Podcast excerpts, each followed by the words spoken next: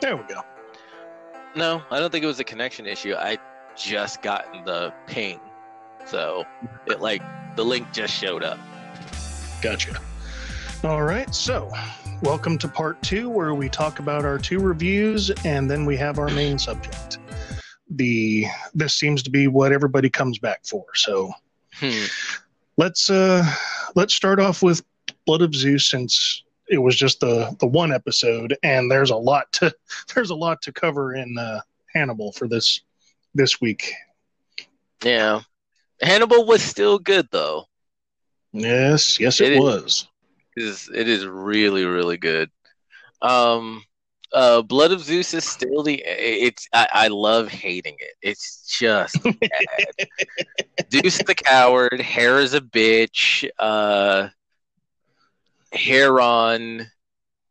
It's I also a bitch, Well, he's not a bitch. He's a uh, he's not petulant a bitch. child, He's just dumb. Um, petulant child. dude this is an it, they did it again in this episode where he gets jumped by the dudes who are trying to like uh burn his mom to make sure that she's not one of the uh the cultists and they attack him and actually bloody his nose and i'm like what this is a dude who took a marble pillar to the face and didn't even sneeze let alone get a bloody nose this is also the dude we not moments ago watched prop this huge boulder up. Like just lifted this big ass boulder and propped it up on a stick, just left it there. Mhm. It took him a little bit of effort, but that's something a normal man just couldn't have done, period. Okay, so you're you're referring to when all the villagers in the poli were fleeing, and then that dick with the fancy necklace like tripped him up or something, smiled and then ran off. Mm, I, I don't know. I'm talking about the scene where they were uh, after uh, what's her name? I'm forgetting her name. The warrior lady. Alexia, Yeah. Who? Alexia. Alexia, yeah. When Alexia showed them how to look for whether the uh, whether a person was a cultist or not, because if you burn them, they immediately transform to protect themselves. Um, so after that, they they like a group of them, like six, seven, or eight of them, got together around the guy, around the dick guy with the necklace, um, and they went to Heron's house and accused his mother of being a cultist. And then when they tried to burn her, Heron was like, um, no, this isn't going to happen. This is going to happen over my dead body and no other way.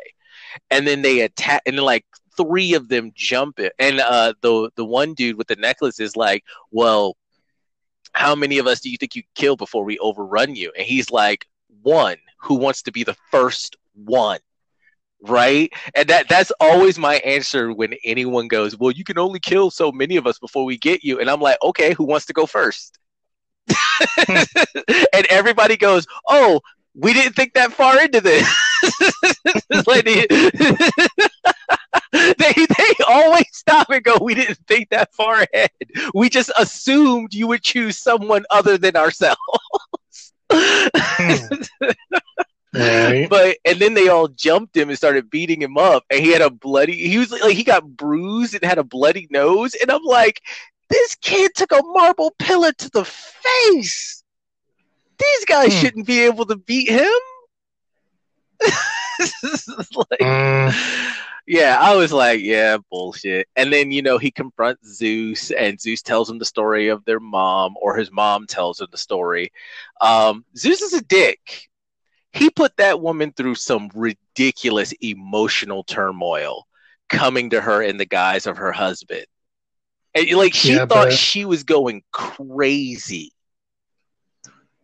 yeah, but I bet you that uh bet you that uh Greek pussy was the best though. Apparently, it's Zeus. All pussy is the best. He he doesn't distinguish.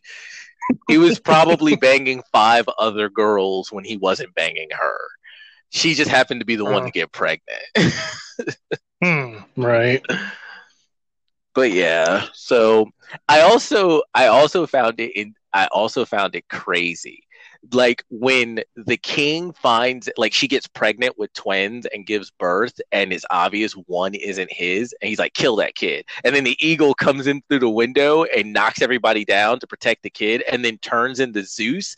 So he watches a bird turn into this picturesque man in a toga no one goes, oh, it's a god or oh, it's Zeus, because they know the gods exist. They all know the gods exist. They worship the gods. Then the king is like, kill that man. And the guards come in, and Zeus literally creates a lightning bolt in his hand and throws it at a guard. And no one goes, oh shit, that's Zeus. they just keep attacking him. I'm sorry, that was just so insane. You, you watched in in a world where you know your gods are real and you know who they are and you just watch a bird turn into a man and then that man forms a lightning bolt the literal symbol of Zeus in his hand and throws it at one of your guards, and you don't go, oh shit, that Zeus. Everybody stop or he'll kill us all. Like, what? like, oh, this this fucking show is so fucking stupid. Um and then Hera also being a bitch instead of just confronting her husband. But see, this is the thing about Hera. Now, Hera is a bitch. Don't get me wrong. But how is she supposed hmm. to confront somebody who can shapeshift and never allows the confrontation?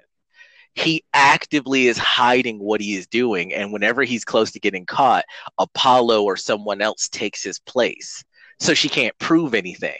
She could have just went up and accused him, but then he just called her crazy, right? So what is she supposed to do?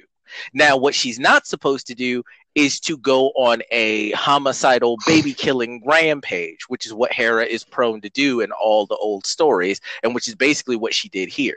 She gave the king visions in his dreams to tell him what was going on with his wife and Zeus's unborn child, knowing the king would kill her and Zeus's progeny.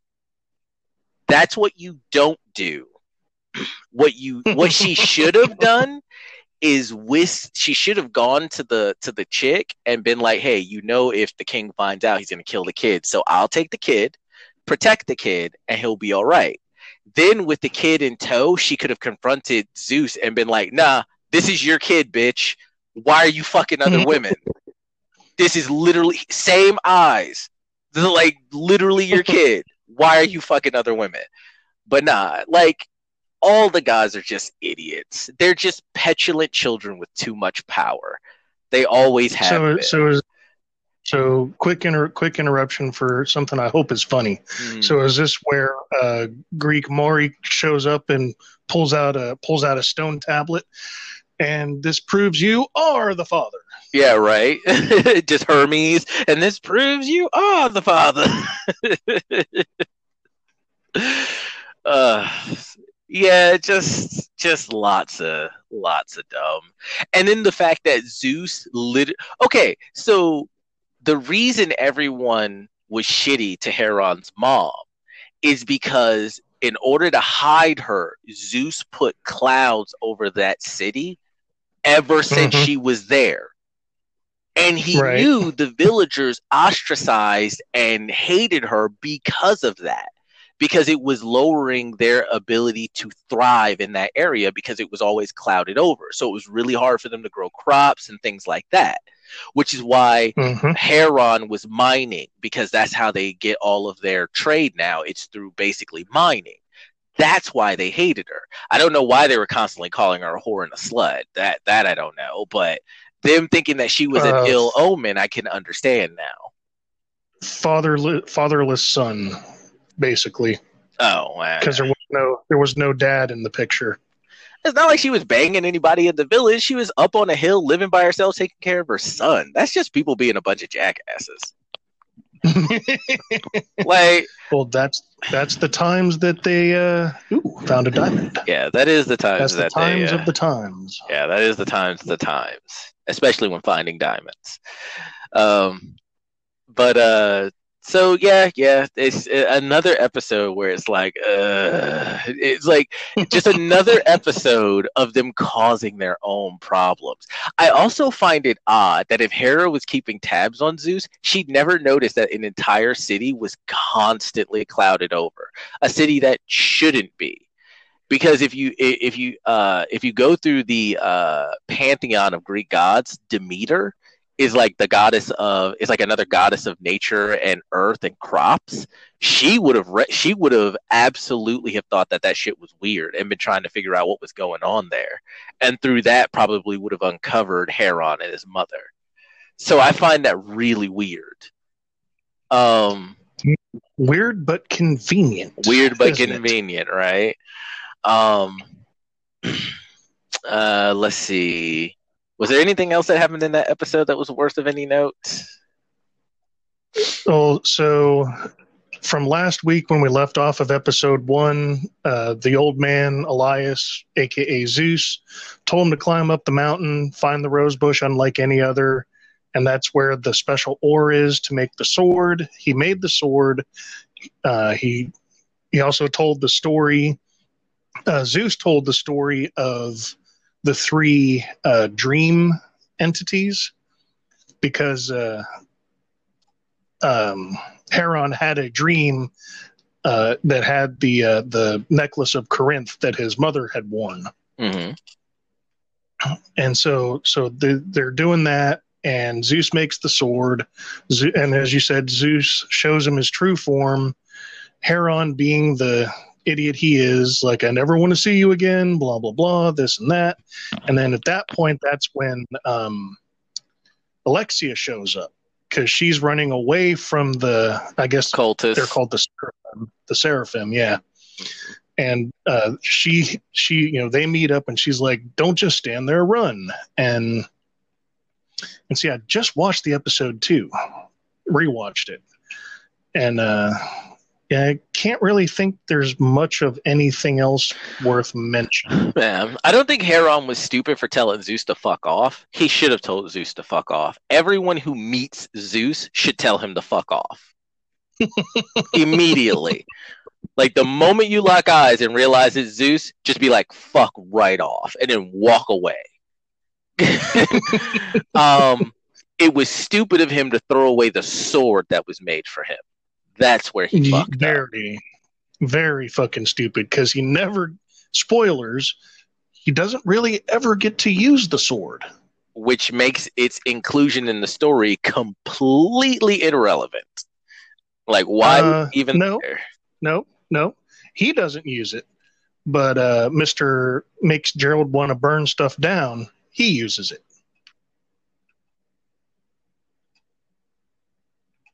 The brother finds it and uses it. Oh, fucking A. Really? That's yep. so fucking dumb. I mean, it's like, a powerful weapon just sitting out there. So actually, I guess it makes perfect sense. His brother is in, is in the vicinity after all. So yeah, yeah, because find it. Yeah, yeah. Wow. Yeah, because also also in the in that episode, the seraphim are like they. Well, no. So the an important thing did happen. Alexia took the map, put lemon juice on it, which is a known reagent for secret hand. You know, like uh, invisible ink, mm-hmm. and finds the the to their underground, you know, encampment or whatever and that's when the seraphim show up and they give the the Romans the convert or die speech, and pretty much everyone gets killed. And that's when Alexia runs off, and then she meets up with Heron. But yeah, um, there's probably going to be a lot. Oh, oh, just wait, wait until I don't want to spoil it, but wait until uh, Zeus intervenes again with Heron. You're probably going to have a red mark on your forehead from what happens there. Uh, like, like Zeus, just stop. Keep it in your. Every pants. time you think of doing something, just don't. Just stop. if he could keep it in his pants, there wouldn't be problems. It, it, the thing is, he just needs to stop because even if he kept it in his pants, he'd cause some other kind of problem. It's just Zeus's character; he can't help himself. Like he he's much like the reporter in Hannibal. Like I mm. I wrote a note saying this reporter is the kind of person who ruins everything they touch. That's mm-hmm. Zeus as well. Ruins every fucking thing he touches. Oh yeah, that that reporter. Ooh, she's. Mm-hmm. Oh, that bitch. Yeah, we'll we'll get to that though. Don't worry. we will get to that momentarily. Uh, well, is there anything else, uh, like you said, worth mentioning that you can think of? No, I don't think anything else happened in the episode that's even, that's worth of that's worth any note. Mm. All right, so that's quick. Let's get on to Hannibal. Mm. Another really good episode. Um, as yeah. I said before, the reporter is that kind of person who ruins everything they touch. There's a reporter in the episode who's trying to get the lowdown on all the killings and stuff. And while doing that, she outs Graham in an article basically saying that uh, not only is the FBI hunting down serial killers, but they're headhunting them and hiring them on to catch other serial killers. Hmm. Uh, she ends up talking to one of the uh, police officers at the new crime scene, and uh, all right, so let's he, let's uh, let's go ahead. Let, let's do it by the numbers. All right. Well, I'll let you do that. So you go ahead then. All right. So the episode starts out with Graham having a dream where he's at the firing range, you know, practicing, and he's not doing a very good job of hitting the target and when he when his magazine runs out he hits the button for the the paper target to to come back to him and when it does it turns into hobbs the guy that he shot and uh, so that that's like a dream that he has he wakes up and um, jack the special agent excuse me is at a he goes to Hobbs's cabin, which is like in out in the woods of Maryland somewhere. And uh, up in the top of the cabin is a fuck ton of antlers. I think two or three pairs of which had blood on them from him doing the doing the killings. And of course, um, Graham is there and uh, all right, bouncing around. So Graham finds a hair, like behind one of the sets of antlers, and um, once we have that scene, then we come we uh, we meet the journalist, and I'm using that term loosely.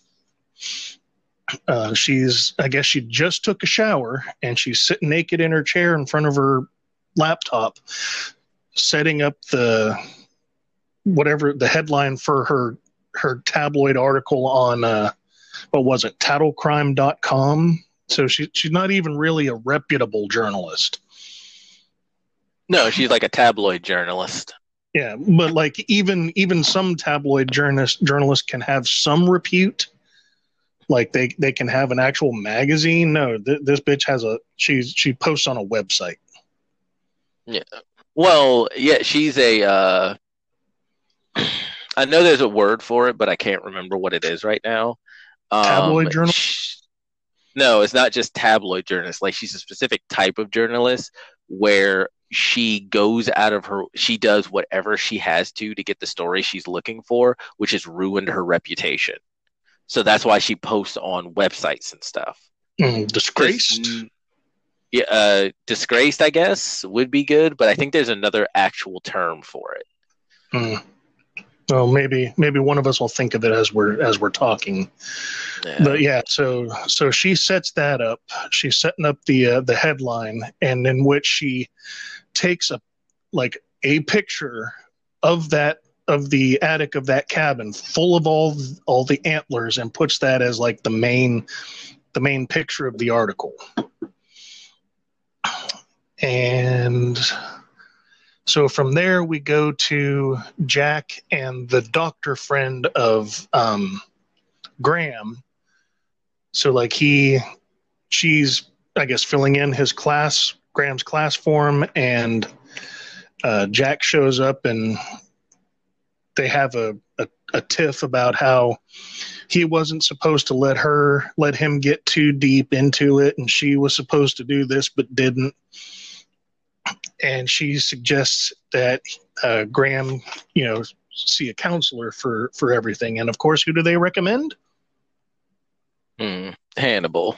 hannibal so uh, we see him going to hannibal for the for the counseling in hannibal's office for even like even for a psychiatrist or psycholo- psychiatrist he's got a big fucking office with a fuck like with a two story library in it so I'm I'm wondering. I keep wondering if that's like his house that he's actually doing his practice out of. Uh, it could be maybe we'll find out but i don't think so you But But in any case, he's obviously a well-respected and very popular uh, psychologist, and a, and like a successful one at that. Like his patients get better. He he gets results because you you don't yeah you don't have an office like that unless you're well respected and you get a lot of business. Right. So we find out that Hannibal basically rubber stamps, as Will put it, his psych eval. And there's there's some you know psychological you know chit chat back and forth between the two, and then from there we get introduced to our crime of the episode. And I kind of saw this coming because you you know it, it's three kids hiking in the woods. And I'm like, oh, so they're going to do the stand by me thing. Gotcha. Okay. So they're hiking in the woods and they stumble across um, what initially looks just like patches of mushrooms. But then when they look closer, they see like a hand sticking out that's got rebar hammered into the ground next to it. The hand's got an IV coming out of it. And, you know, they get freaked out and the, uh, the local police get called in, but then also Jack and Will get called in. And we find out that there's a mushroom gardener using bodies as food. So, so the reporter shows up on the scene, not actually saying that she's a reporter, but she starts chatting up one of the local detectives to find information out. And while she's doing that, Will is standing in the middle of, you know, the, the bodies and he tries to do his mind thing, but I think it's not as successful as he would have hoped. So he goes to see Lecter again to get help. Mm-hmm. And immediately after, there's a reporter showing up to, to talk with him. But Hannibal knows something's up. And we find out that she was recording Han- not only her and Hannibal, but she had recorded Will and Hannibal. Yeah. And so he's not happy about that. And he's like, you know, patient, you know, doctor patient confidentiality is a thing and delete all that. And sh it looks like she does, but I don't think she did because of, you know, what Gerald had said previously about her putting out an article about him. I think that was just everything she remembered. Because if you remember, uh, they came in and they were about to, they were they came in and they detained her because John wanted to talk to her about it, and he got her on the fact that she left one of her hairs at the previous crime site, uh, crime scene, and was contaminating them, which he could indict her for. Well, that, that Um, was and- yeah, that was after the interaction with Hannibal. Yes, I know. Yeah, she so she's at her the, the right but it was after the interaction with hannibal that the article also came out. So the way she got we find out in that interaction with john and the rest of the team how she got that information. It was from one of the examiners. Appar- i assume she met him somewhere at some point in time and got him to tell her all about it. Because he says when he's cutting her free you used me. Mm, well, uh, she he wasn't the only one because then like the uh, I don't want to jump ahead, But uh, you don't have to. You can just go from where you were. Yeah. So after that happens, uh, we go to where is it? Uh, Jack is over at Hannibal's house, and Hannibal's feeding him pork loin, which I don't know if it's actually pork loin or not. For a second there, I thought it was the reporter, but then I was like, nah, that would have been too quick to he prepared that way too quick. Right. Um, there's one there's another thing I really noticed about the Hannibal show. Everybody is a very neat eater. Have you hmm. noticed that? Mm-hmm. Like everyone is an extremely neat eater. Like everyone cuts their food in exactly the size they need to fit in their mouth properly and they chew through and they always cut each piece like they're very very Meticulous. neat eaters yeah it's like it's it's it's weird like it, i started i started noticing it and i was like man that's weird. hannibal i understand graham i even understand but everybody else too it's weird and i don't know if that's a part of the psychological thriller part of the show or not, and if they're doing it on purpose. Um, because most people don't eat that neatly. Right. We can hope they're doing it on purpose. Otherwise, then it's just a a neat thing that they did to make you know people like us think about that. Hmm. Which there's nothing wrong with that either. Yeah. So so that had happened. Um, and they have a convert. They're they're of course having a conversation about um, Will, and uh, Jack uses or one of them uses the term broken horse, and that Jack uses the term broken horse, and Hannibal's like, "Do you think he's broken?" And so um, this puts the idea in Lecter's mind that Jack essentially thinks that Will, I guess, I guess long story short, Jack thinks Will's broken or you know something. And you, I feel well, like no, not, he. yeah, there you the, go. The big thing that Jack and everyone is worried about is that Graham will become the next serial killer. That's yeah. what they're worried about. That's yeah. the problem. I'm because that too. Yeah, because of the way his mind works and because he can so easily place himself in the perspective and mindset of the killer. That's why they keep saying don't let him get too close. Basically, think of it like Graham is diving into the mind of these serial killers. They're afraid that he'll dive either into the wrong one or so deep in one he won't come back and he'll just be another serial killer and they won't know it until after he started killing people. And then they may not even be able to catch him.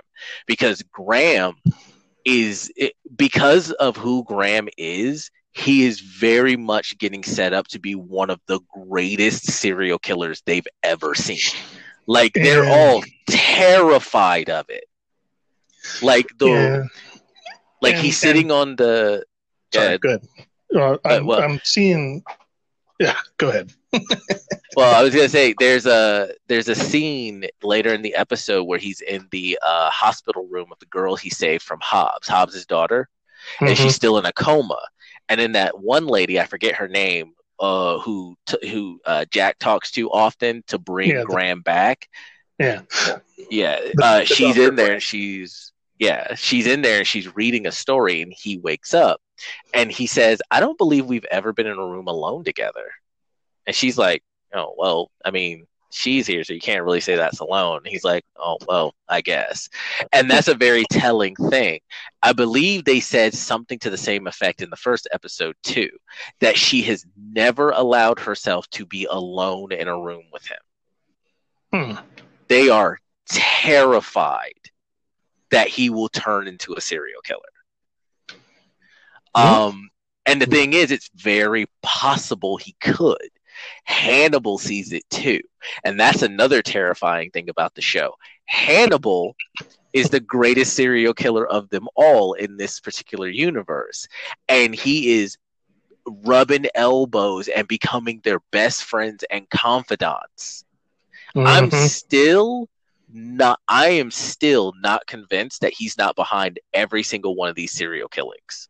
Like oh, not not him directly, but I am still unconvinced that he's not the one make like making these serial killers and then doing some of the other serial killings. Pulling the strings from behind you know, from behind the curtain. Right. Right. Yeah. So well, I could I can definitely see that in the case of Hobbs because he calls Hobbs, you know, towards the end of the first episode. Yeah.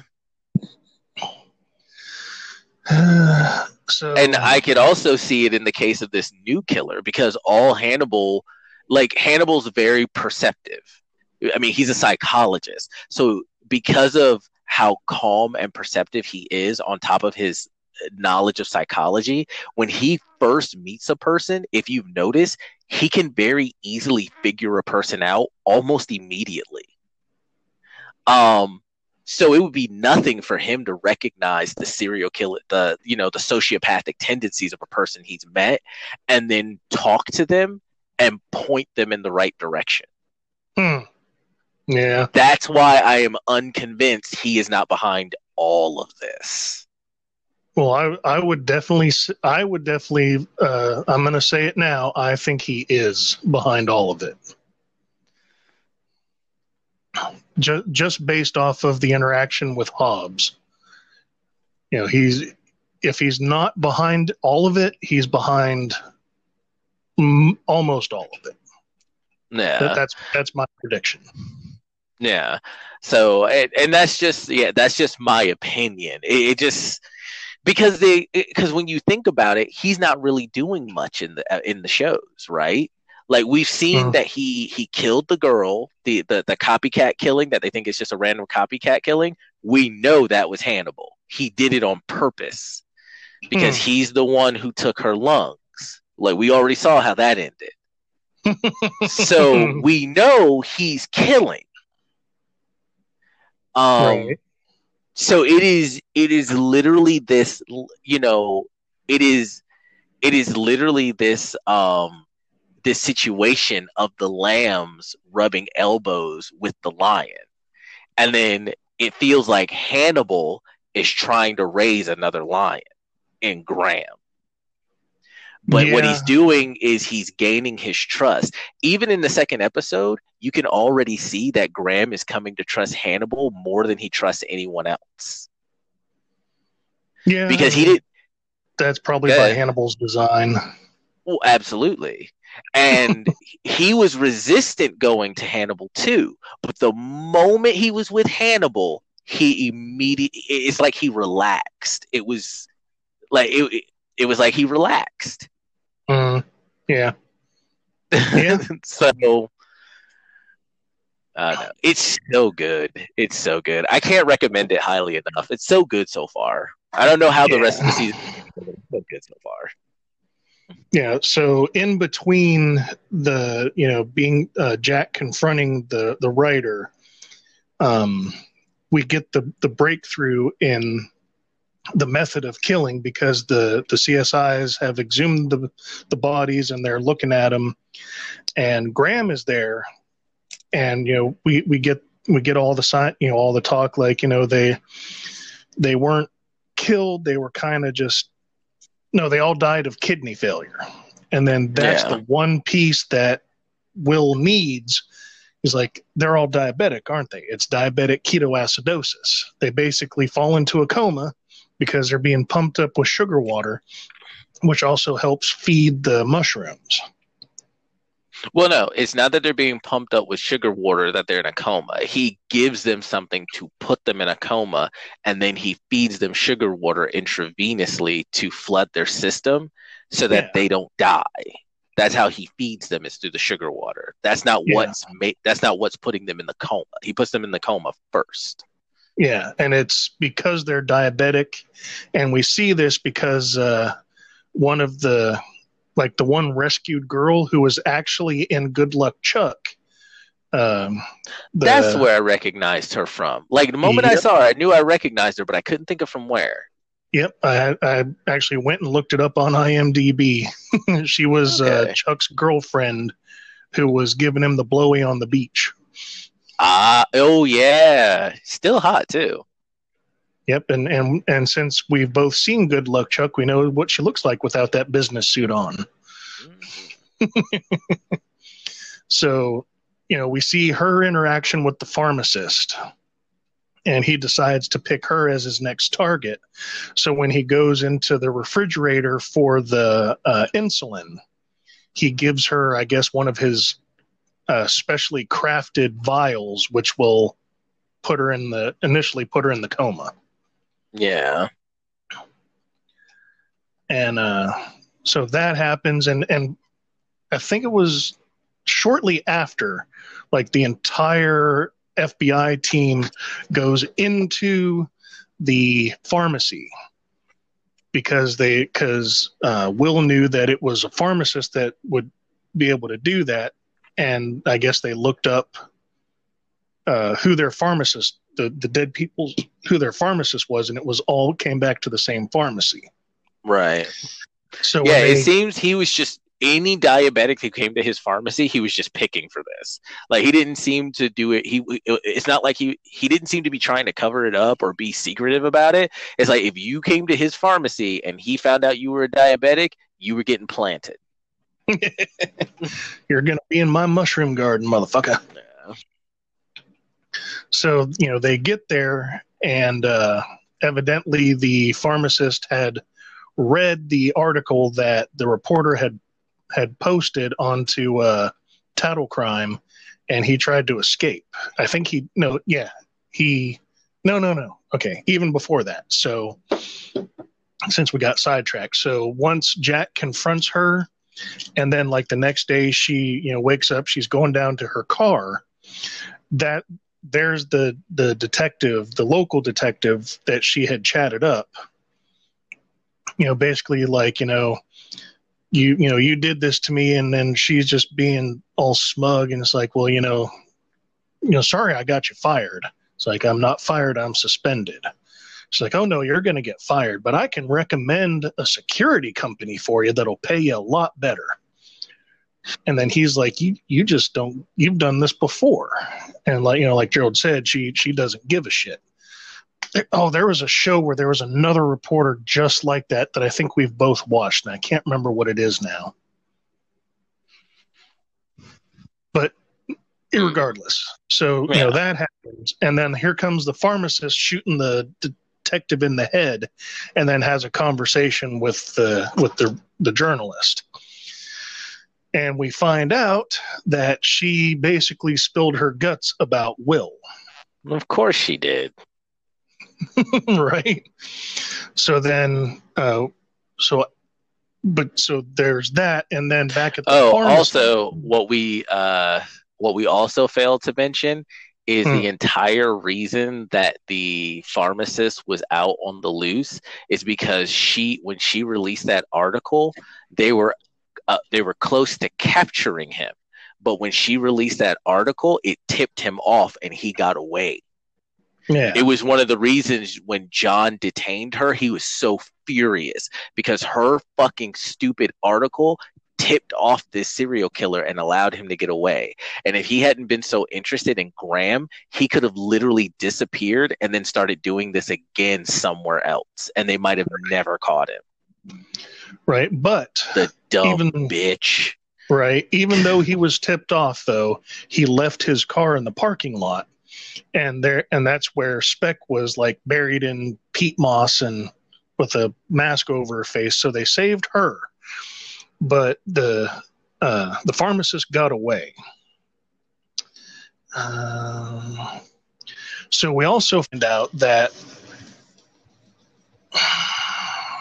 hang on, I'm getting a phone call. Mm-hmm. Um, so we find out that you know the reporter talked, and now the pharmacist is going after Abigail. And essentially, long story short, uh, Graham shows up at the hospital, shoots the pharmacist in the shoulder, and ba- and saves um, saves Abigail, and we find out the pharmacist is pretty much a wackadoodle like we expected. Yeah. sees the connections in mushrooms, which is why he was planting mushrooms on people, and he was talking about uh, he thought that Graham would be able to understand him because he read the article about how Graham basically can see through the eyes and the thoughts of the serial killers, and that's how he catches them. And that's why the guy came back because he thought Graham might be someone who could understand him mm. and to help him make his connection with Hobbs's daughter. He was going to go and he was going to plant her. And he started talking about how mushrooms are constantly reaching out for people and making all of these intricate connection uh, connection routes and freeways with each other and stuff like that. Right.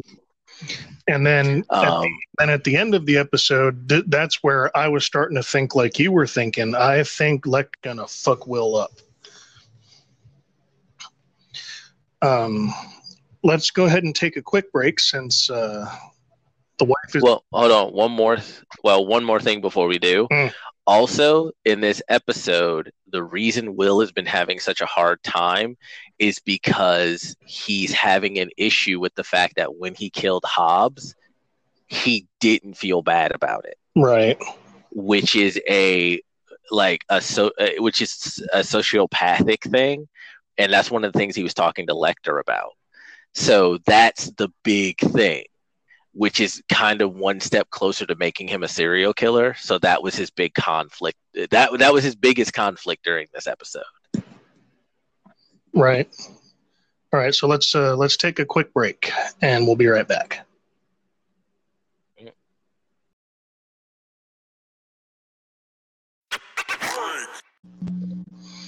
All right, welcome back. Sorry about that uh, abrupt departure there on that last bit. Uh, had to go help the wife with an emergency up at the uh, up at the store.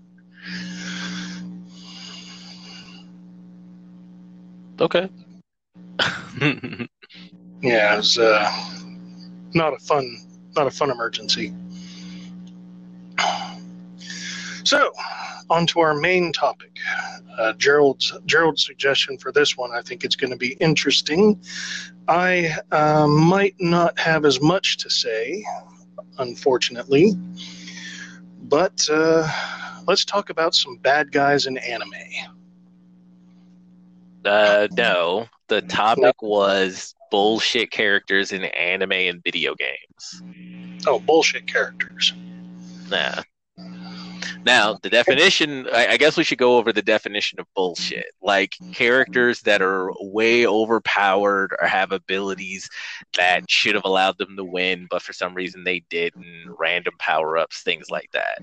Uh, we also excluded anyone from the Marvel or DC universe as they have been in video games, and there are DC animes as well as Marvel animes. Um, because there are it's way too easy to pick a slew of bullshit characters from those genres. Um, so in that way, it got limited a little bit, but there's still plenty. Um, but I thought this would be this would be kind of fun.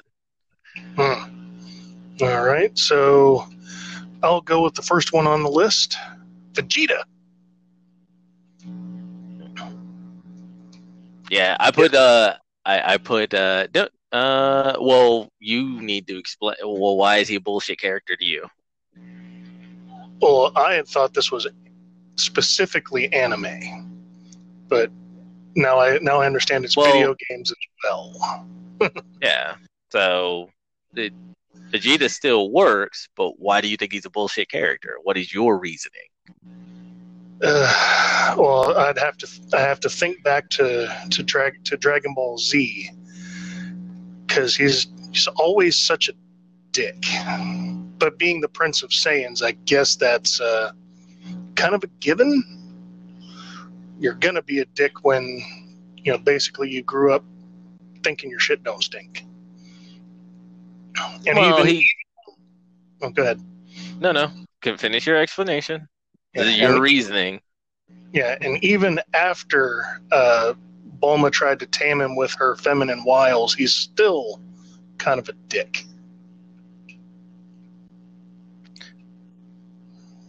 Not so much in Super anymore. In, in Super, he's it's not even really Vegeta anymore. just a Vegeta stand-in who's kind of been neutered, probably. Pretty much. Mm. Poor Vegeta. Yeah. I put most of the Dragon Ball guys in honorable mentions because for me, everyone in Dragon Ball is bullshit. They can move at faster than light speeds. They're all super strong. They can blow up planets. Um, I gave honorable mentions to Super Saiyan. I, I did an honorable mention section. And I gave an honorable mention to Super Saiyan 4 Gogeta, an honorable mention to Hit, and an honorable mention to Jiren. I gave an honorable mention to Super Saiyan 4 Gogeta because he is arguably the most powerful character in the Dragon Ball series. Period. Um I gave it to Hit because Hit has the ability to freeze time.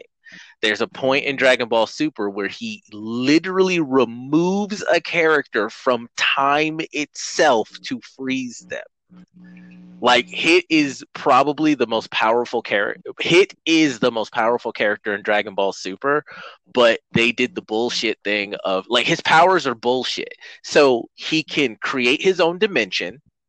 He can be out of phase. He can be out of phase with the dimension so you can see and talk to him, but you can't touch him. And he can attack you from that dimension by jumping from it into the normal phase and then back. So you can't even counterattack him. He can attack you from range, hitting pressure points. And every time he freezes time, he like collects it. He's the most bullshit character. Um, Jiren, I gave an honorable mention because Jiren is just so powerful. He's more powerful than all of the gods of destruction. Like he outright showed that in the tournament of power. He's so overwhelmingly strong. He's already more powerful than all of the gods of destruction. Goku was only able to be stronger than the gods of destruction on his own when he went into Ultra Instinct. And that was also the only way he was actually able to beat Jiren was in Ultra Instinct. So that's why Jiren is bullshit. He's just overwhelmingly ridiculously powerful. And the same thing with Super Saiyan 4 Gogeta. Um, there's a moment in uh, Dragon Ball GT where uh, Omega Shenron creates a ball of negative energy made of all the ill will. He basically called it the negative karma ball. It was all the evil that humans had done throughout history and threw it at fucking Gogeta. Gogeta not only kicked it back in, kicked it into outer space, but he when he did he forced his own life force into the ball and turned all the negative energy into positive energy actually like brightening and revitalizing the world. He's the most bullshit character. Like I was about to say, what the fuck? yeah he is the most bullshit character Super Saiyan 4 Gogeta is arguably the most powerful character in all of Dragon Ball. And I think the only person who anyone could say actually is stronger than him are the other fusions. Uh, the blue-haired Vegeta from Su- from Dragon Ball Super, or the blue-haired Vegito from Dragon Ball Super would be the only ones close. And I still say he's more powerful than them. Like he was defeating Omega Shenron without, like, you'd have to watch the fight, but he would just stand there, and Omega Shenron would get hit by something.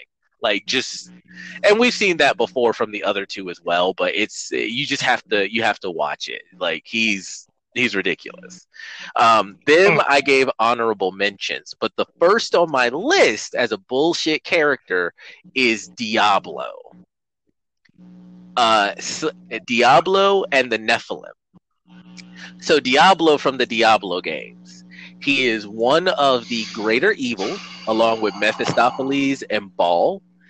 And then there's the four minor evils, which are Azmodan, uh, uh, Andariel, Duriel, and I forget the name of the Lord of Lies. Like I, I don't, I don't think it's Beelzebub. It's something else.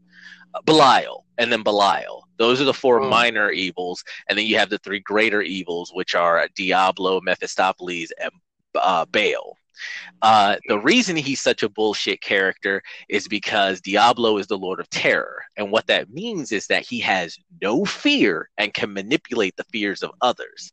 This makes him insane. This is said in on record that this makes him ridiculously more dangerous than his brothers because he fears nothing, not even his own demise, which is shown because he made a huge plan that started with his own death.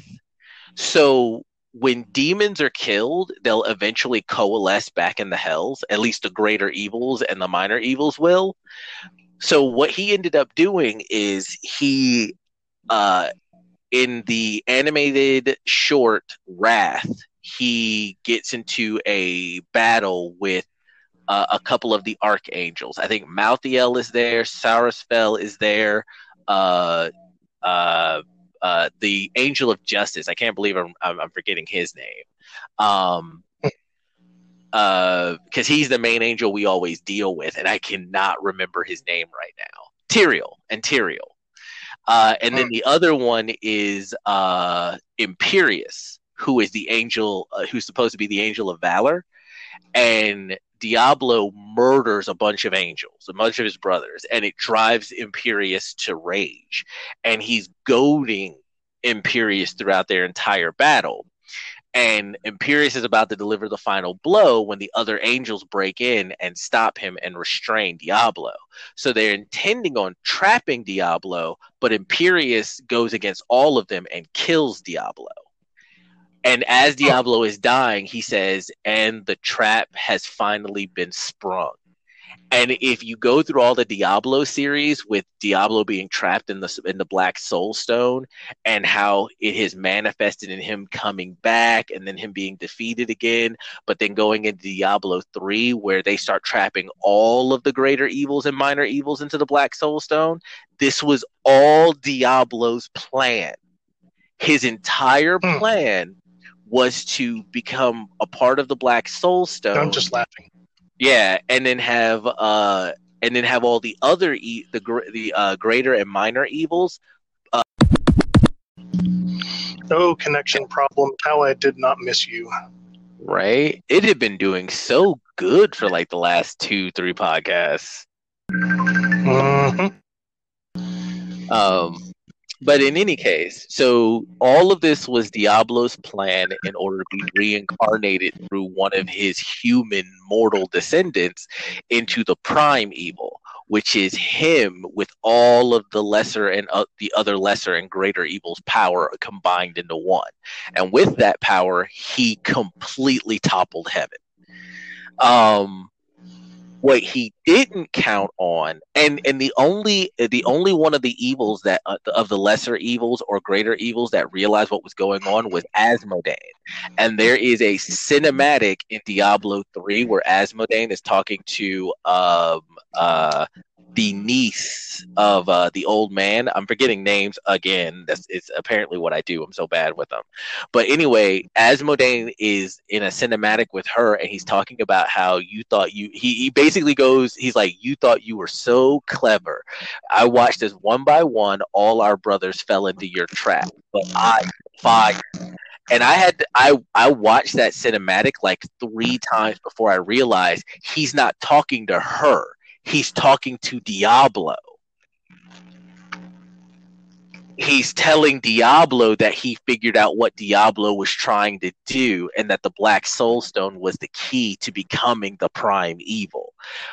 But Diablo, I think, also took that into account when it came to Azmodan because Azmodan was the greatest strategist of the Hells. That is, you know, that in canon, what is stated. Azmodan was the greatest strategist in Hell.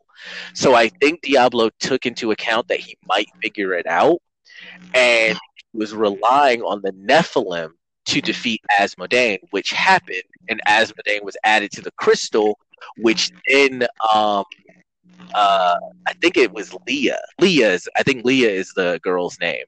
And then her own mom performs the ritual to allow Diablo to take her over and become the prime evil. What hmm. Diablo didn't count on is that the Nephilim are even bigger bullshit characters than him. because the Nephilim ended up becoming so powerful that they defeated him even as the prime evil. And then they went, and then you go on to defeat Malthael, who has absorbed all of the power of the Black Soul Stone. And so the Nephilim then goes on to be such a bullshit character that you defeat death itself. so Diablo and the Nephilim are bullshit characters. And Diablo alone is a bullshit character because because he can manipulate fear. You have to, fear is what we see as caution. So the fact that Diablo can manipulate fear, he can manipulate you into aggression because or he can manipulate you into overcautiousness. He can make you too afraid or he can make you not afraid because he can manipulate fear. So his ability to manipulate the fears of things around him is a much more sinister and dangerous thing than it at first appears. Right. Yeah. have to take another quick break. Um, have to take up a new pair of shoes to Christy. She's got shit on her other ones. Okay. we'll be right back. Uh, it's a busy damn night, and I don't like it. Mm-mm. well, go ahead and continue on, and we can wrap it up. Yep. All right. So, villain bullshit bad guys from video games. Well, that could be any boss from Destiny. Who should I start with? Well, no, it's not just it's not just villains, it's any character whose abilities make them bullshit. Or lack of abilities, or just their bullshittiness. Like, I suppose. Like Uldren, the prince of the Awoken. Oh, he's. Uh, well, our hate of him for killing Cayde aside, he's definitely a bullshit character because as much of a big game as he talked in the first Destiny and a little in the second Destiny, he sure did get himself tricked up by uh, Riven, mm. who ended up who ended up being the uh, um, Shadowkeep big boss, the uh, the raid boss for the Last Wish. But then again, I guess I would have to uh, I'd have to admit she's called Riven of the Thousand Voices for a reason.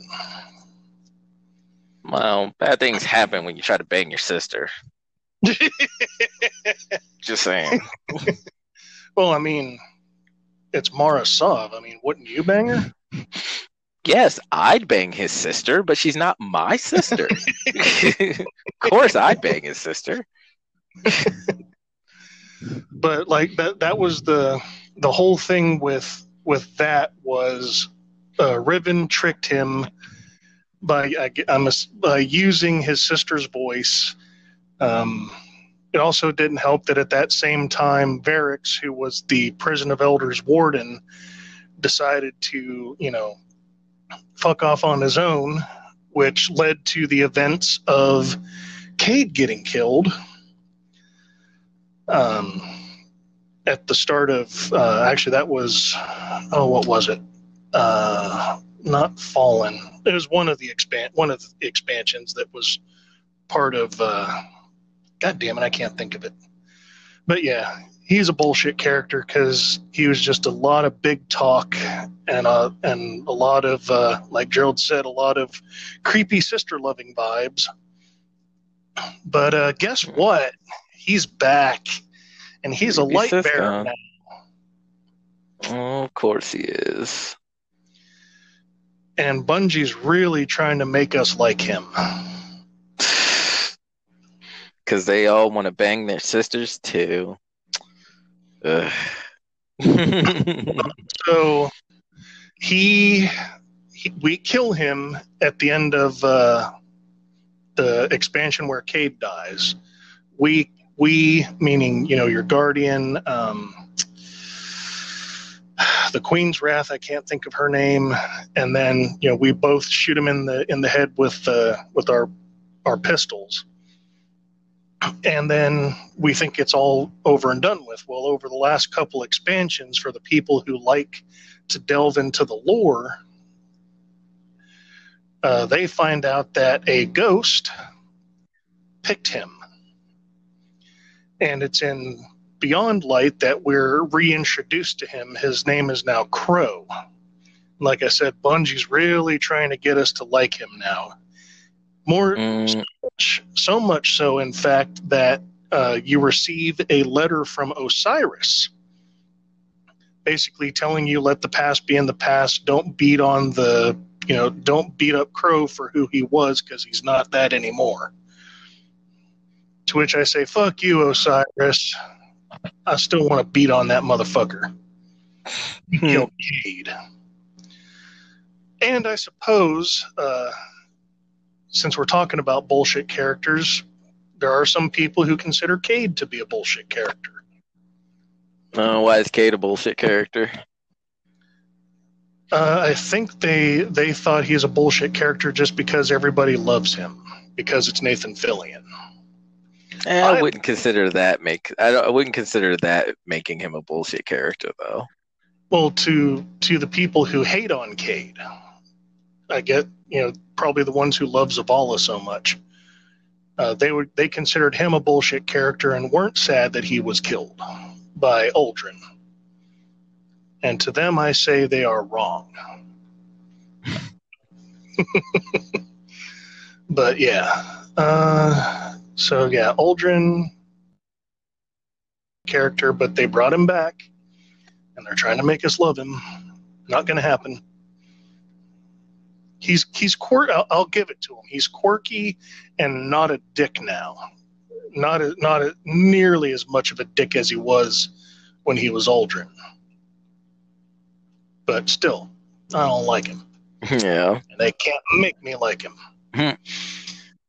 Uh, uh, okay, so this one from personal experience in playing the Surge, the uh, the final boss uh, doesn't even doesn't even really have a name. I don't think, at least I don't remember. But it's essentially uh, intelligent nanites, or one of the one of the scientists at the at the company was experimenting with artificial intelligence and put it into the closest thing I can approximate it to is Siva from the the Rise of Iron expansion of Destiny. It's uh I thought Siva was the nanites.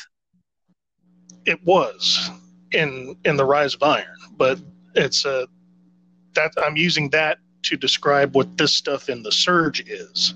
Hmm.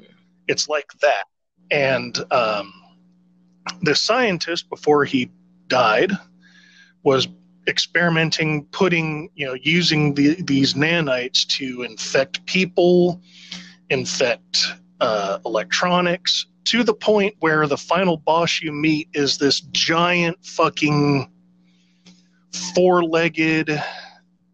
I would I would almost call it like a a giant lion, and it's bullshit because it's got those air AOE attacks and and it's not and that's not even its final form. You remember that lovely trope, mm-hmm. right? So like what you you have to uh there's there's nodes on it that you have to beat down and beat them down and beat them down and once they're beat down enough there's a a thing you can access on the far far side of the map that will it's almost like a kill switch, but then it doesn't actually kill it. Then it turns into this tall, very bullshitty humanoid version of itself that I can't defeat yet. So that's why I say it's bullshit. okay, gotcha. Ugh, irritating. Um, I mean, we can't have we can't have bullshit a bullshit listicle without mentioning Cloud and Sephiroth. Well, let me do my next ones, and then you can mention Cloud and Sephiroth. Uh, I put I put Sephiroth on the honorable mentions. Uh, I was looking for more obscure stuff.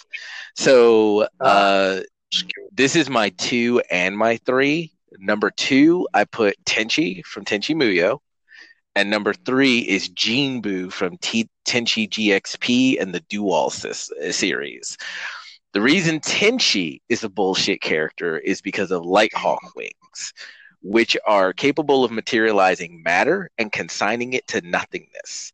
They are the manifestations of energy from a higher plane of existence and take incredible amounts of power to create in the current universe.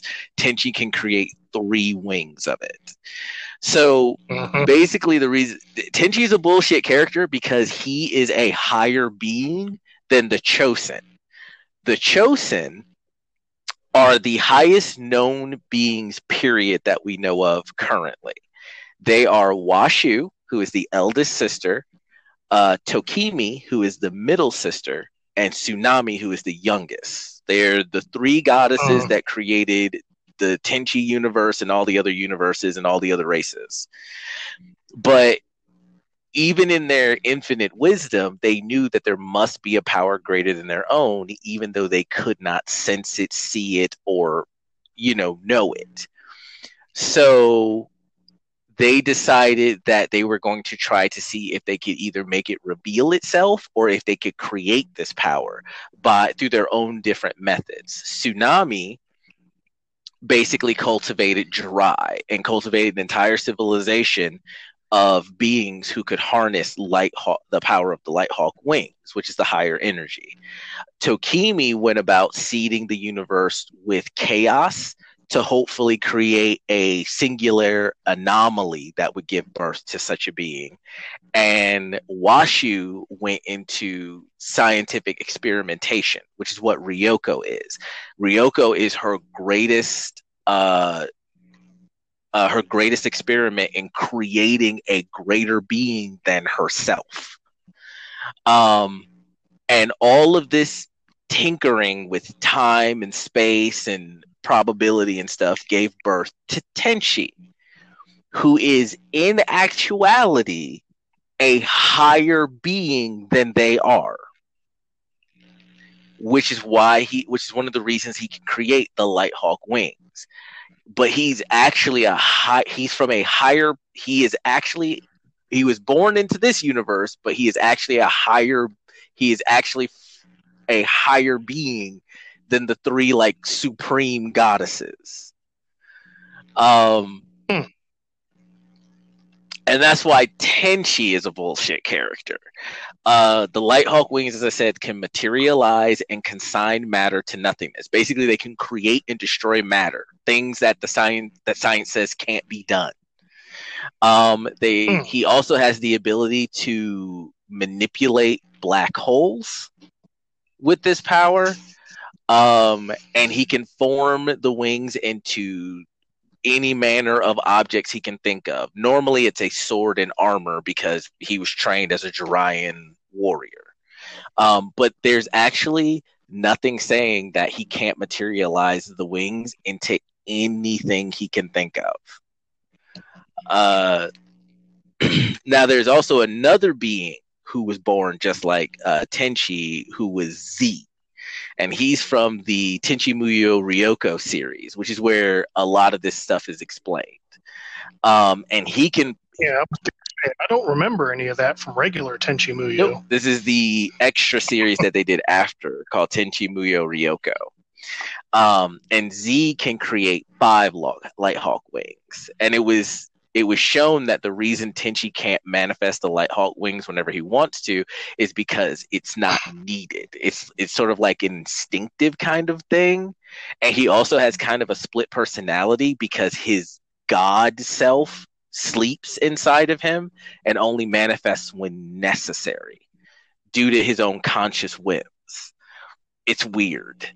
Um, mm. There's a point in time when he is slashed by Z and begins to become a god of the higher or of the higher plane above Washu, Tokimi, and Tsunami. And he threatened to literally destroy all of reality beneath that higher dimension because of it. Uh, not to mention that he wasn't mentally prepared for that. So he was, I guess, kind of going insane or losing his mind.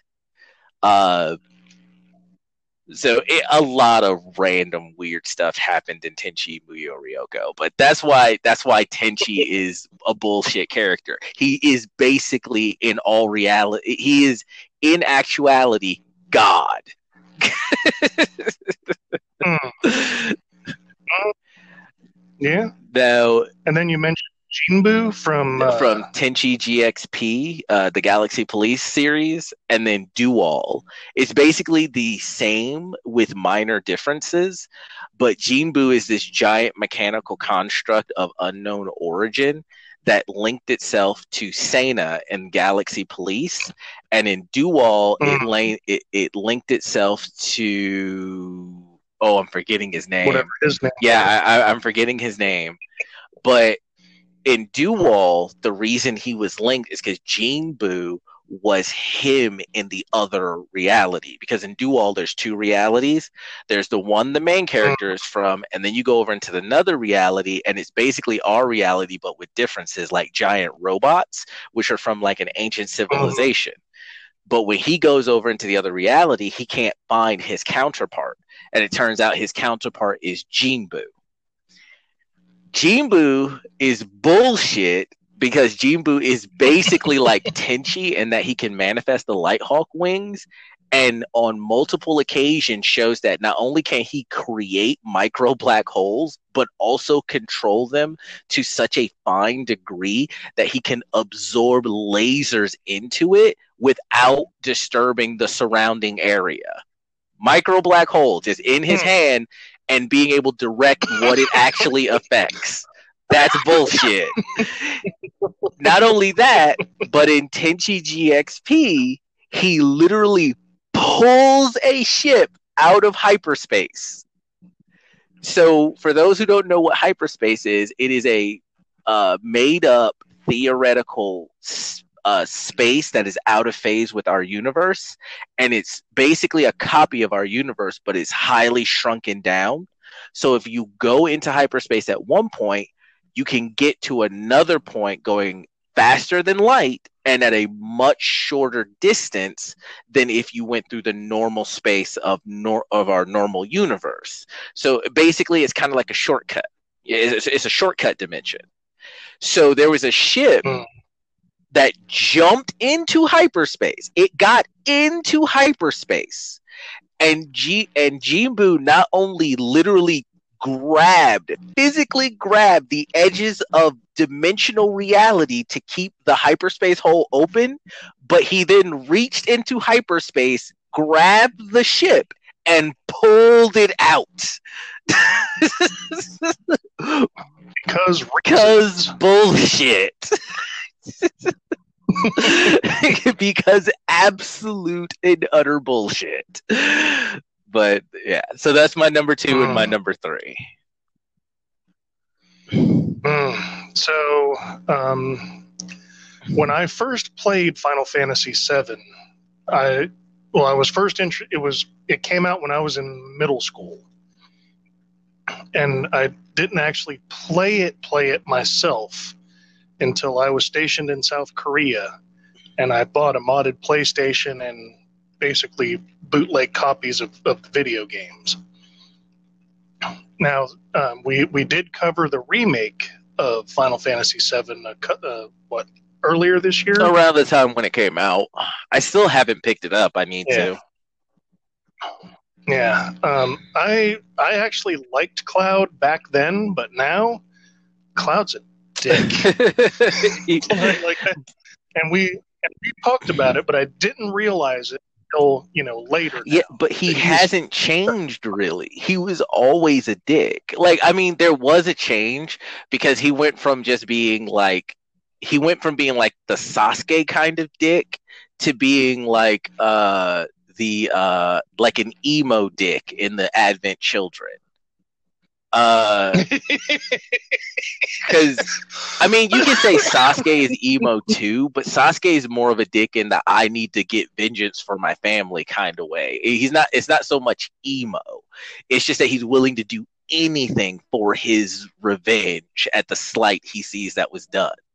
Whereas emo is kind of Yeah. like, eh, nothing really matters. It's all so stupid, and yeah, that like, yeah, Cloud has that in Advent Children. he he's outright like emo bullshit.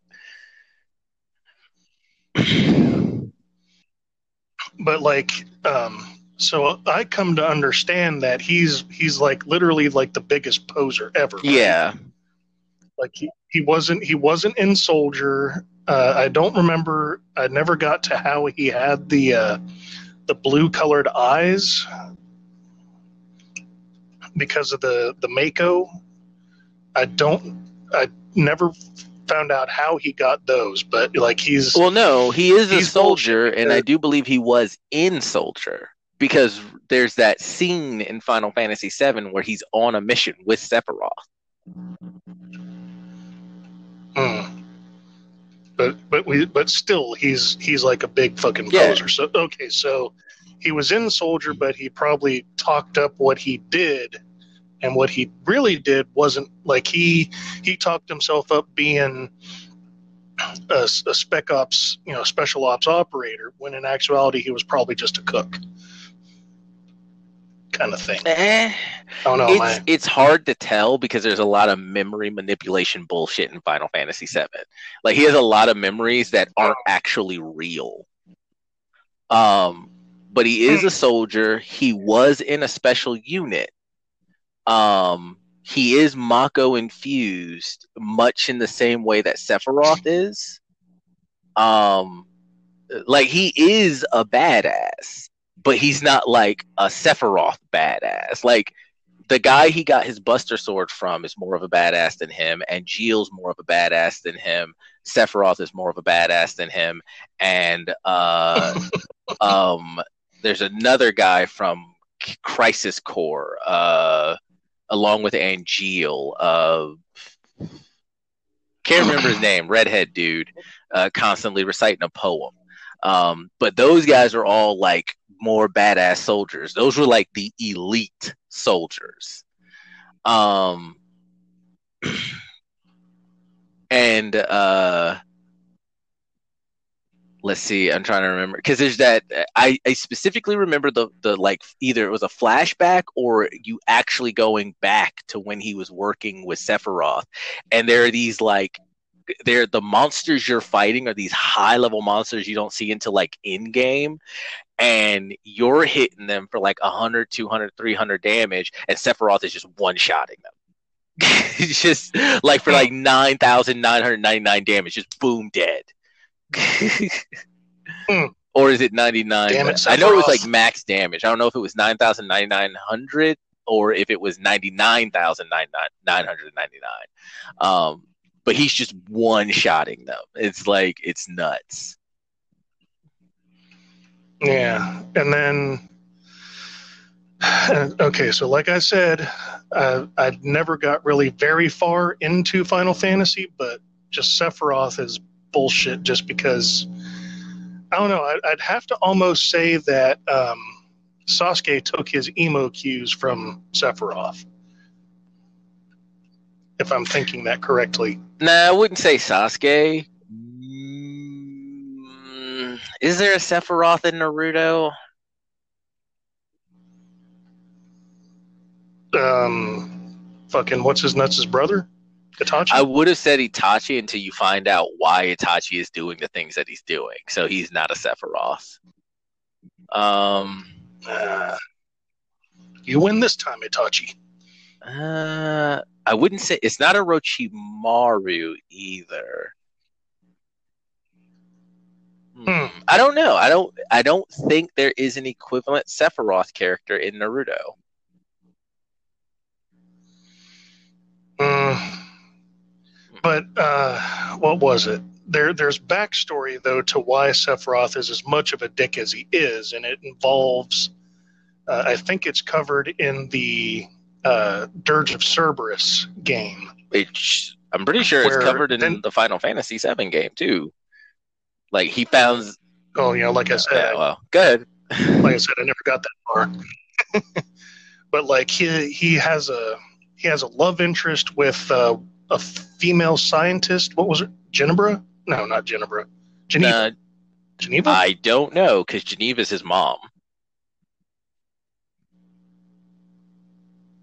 Oh, okay. Maybe it was uh, maybe it was Vincent that had that love interest then. Because the uh, basically the reason Sephiroth goes all nuts and tries to genocide the planet is because he finds out that he is a test tube baby that was grown in a lab, and that he's basically an alien.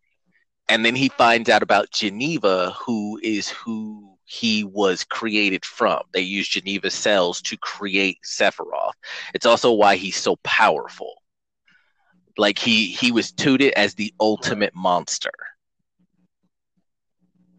Yeah. So he found out about all that. and of course, you're going to have a bullshit attitude. Yeah, he found out about all that and went nuts. Yeah. Damn Sephiroth, but he had a wicked sword. Yeah, I mean, anybody who can wield a nine foot friggin' Nodachi and not have a problem and get 999,99999 insta kills, even if he's bullshit, that's still pretty cool. yeah. Sephiroth is a cool character. Bullshit all the way, but cool character. Um, all right. Do you have anyone else you No, can think of? uh, Sosuke Aizen from Bleach. Uh, Sosuke Aizen is a bullshit character because of Kyoka Suigetsu, his Zanpakuto in its Shikai form, because it can perform Kanzen Saimin, perfect hypnosis. So this motherfucker Hmm. has a okay. So this motherfucker has a Shikai that, upon you seeing its release, hypnotizes you perfectly and takes full control of your five senses sight, smell, touch, all of that. And he can create any kind of illusion for you to see that he wants to. Not only that, but it doesn't matter how long it's been since you last saw his Shikai. Anytime he applies his Shikai, he can manipulate your senses. It never goes away, no matter how long it's been. Um, the Visoreds hadn't seen hadn't actually seen or interacted with Aizen for a hundred and ten years, and the moment they came back and he went into his Shikai, he was able to manipulate their senses perfectly. So of course we never get to see his Bankai because there is no way Kubo could give him a Bankai. That's also why he's a bullshit character. His Shikai is literally more powerful than everyone else's Bankai. He has his Shikai is more powerful than every other character's Bankai or ulti. I don't care what ultimate move they have. His Shikai is more powerful. I can't think of a single ability or Bankai or Quincy power that is li- that is in any way more powerful than Kyoka Suigetsu. So if you gave him a hmm. Bankai, it would just be manipulate reality, dude.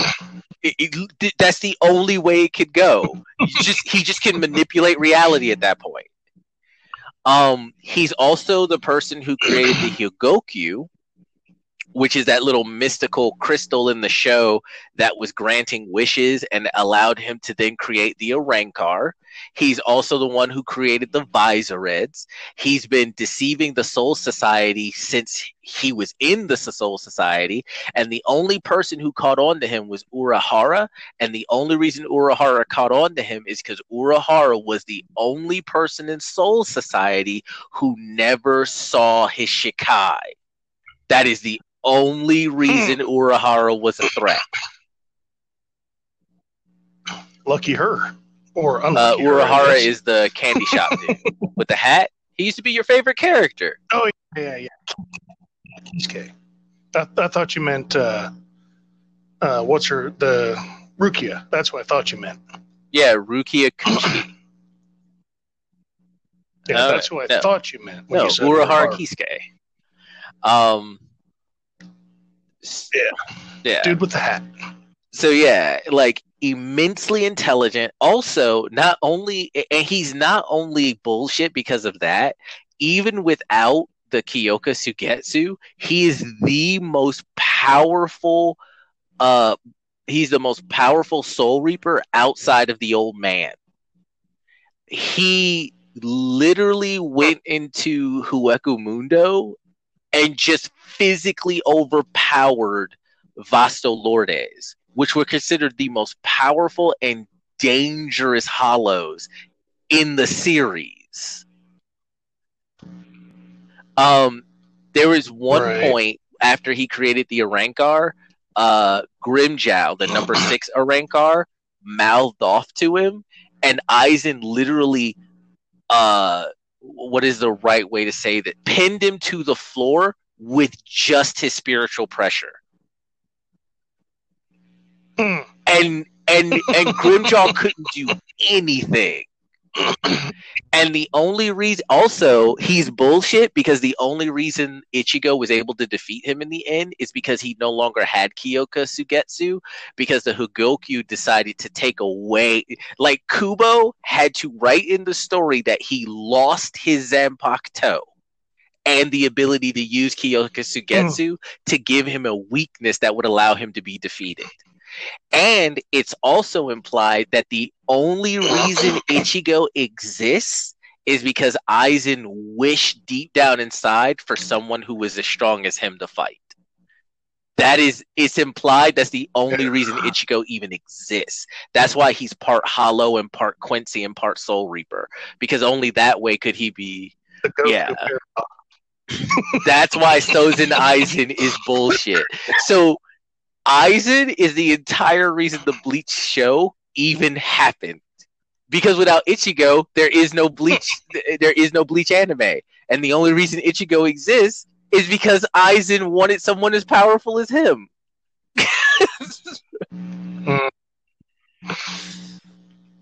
if it hasn't been coined, I want to coin the term Goku paradox specifically Goku. for that. Like, this character exists because X says, I want to fight somebody just as strong as me. And what does Goku want to do? yeah, do? He wants to fight stronger. Well, he doesn't want to fight someone just as strong as him. He wants to fight characters who are stronger than him. He wants the yeah. challenge. Well, okay, similar. All right. So, since you said you wanted obscure, I'll uh, go with uh, one of the characters from Cowboy Bebop. It's uh, the episode's called Pierrot Le Fou because that's the name of this assassin who's been sent after Spike, and he's a bullshit character because he can literally defy the laws of physics. He can hypnotize you.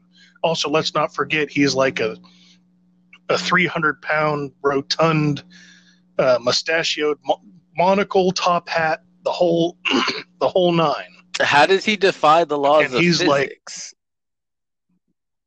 He's like he's like able to jump and float around. Hmm. Like, and it, he's just a he was. He, I would I would almost argue he was put there just so Spike had someone who could actually kill him, but didn't. And like this this the whole episode revolves around this whimsical bullshit assassin basically chasing Spike down, I think on Mars or someplace. Almost kills him, but then he messes up, and that's how Spike is able to take gotcha. him. I don't remember that episode. It's been so long since I've watched Cowboy Bebop. Yeah, and it, it, that was one of the ones I was thinking because I thought you said bad guys no, anime. I typed it. But yeah, I he was literally he typed it in the messenger. yeah, well, you know, you know me and inability to pay attention. It's fine. it's all right. Uh, I can't word good sometimes. Damn it. But uh, uh, how about um, knives from Trigun? I forget what knives was even able to do. He Knives is Vash's Yeah, I know. I forget what his powers so he had were. same thing as Vash. Like he could turn his entire arm into a world destroying. Oh, that was it. Oh, I thought he had other powers because yeah. all like the agents he sent after Vash all had a different array of abilities. Yeah, like Legato. Legato was another one I, I put in there. He, you want to talk about emo? Sasuke could take hmm. lessons from Legato. Was he the one who could control people? Uh, I think the so. one who forced Vash to kill him. Yeah. Yes. Had the ability to yes. control people just by talking to them. Yeah. And then he forced Vash to kill him, or they were going to kill the two uh, ladies he'd come to become friends with. The insurance. Yeah, the, the insurance, insurance, girls. girls.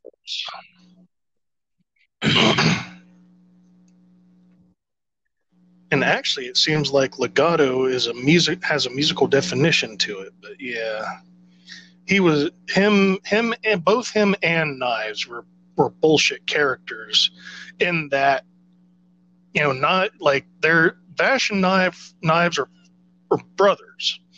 And uh, what was it? The I, I almost I want to say world ship but it wasn't. It was like a colony ship. It was about to crash. And uh, the the chi- the girl I can't remember what her name is that Vash always had the longing for put him and Knives into an escape pod and shot him off. Now, like like with with Cowboy Bebop, it's been a long while, years since I watched. Uh, yeah, same. Trigun. But like, but like, the only reason Vash is or Knives is pissed off at Vash is story. Because you you know Vash has to have the antagonist. Well, no, not no. What does Knives, Knives do? Okay, so Knives is mad at Vash because Knives. So, okay, for those who don't know, and just as a refresher, Knives and Vash are not human. Mm. They are an alien plant based kind of race, which is why they can turn their, their arms into those cannons. Um, and right. that you find out that humanity is drawing its power from these huge like reactors that are drawing the energy out of their race of people. Knives and Vash's race of people are actually the batteries that are powering humanity. So Knives wants to hmm. liberate them, but if but liberating them would mean would literally uh, mean the end of humanity. They cannot survive without that energy being pumped into their towns and stuff. Um, but Knives doesn't care. He wants to liberate right. his people, and Vash went against him on that. That's why Knives and Vash are at odds. Because Knives wants to liberate his people, and he doesn't care about what happens to the humans. Whereas Vash is uh, is more than happy to allow things to stay where they with the way they are, and is and he actually likes people. Yeah. well, see, when you when you cloud the issue with facts, now now he doesn't seem that that much of a bullshit character. Damn it.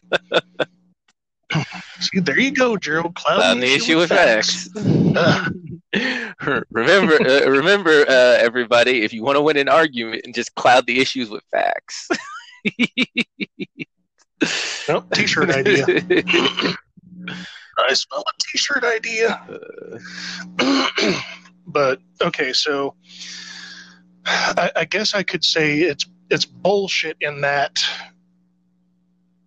um, he sends lackeys just to extend the time between meeting Vash and the final confrontation. And even the final confrontation kind of falls flat if I remember. Oh, I don't remember the final confrontation at all, so that might be why. it could have just been a bad confrontation, so I don't remember it at all. I think I remember Vash doing like a double cannon shot. Uh, it was. E- I, I want to say it was either him or Knives that did that because Knives or Vash had the silver revolver. Knives had the yeah. black revolver, and like and the the last episode is just Vash walking up to a spot in the middle of the desert. There's knives just you know sitting in a lounge chair sipping on a on a friggin' mojito or something, and they and they have just like a, a like he's like Vash knives, and then you know then it's the the title screen, and then they talk, and then all of a sudden just guns shooting, and you're right. One of them does grab both. I think it was knives. He grab he gets both uh, revolvers and then makes both his arms Yeah. into the cannons. And I, I think it was something along the lines of, "Well, if you won't join me, I'll just destroy the world."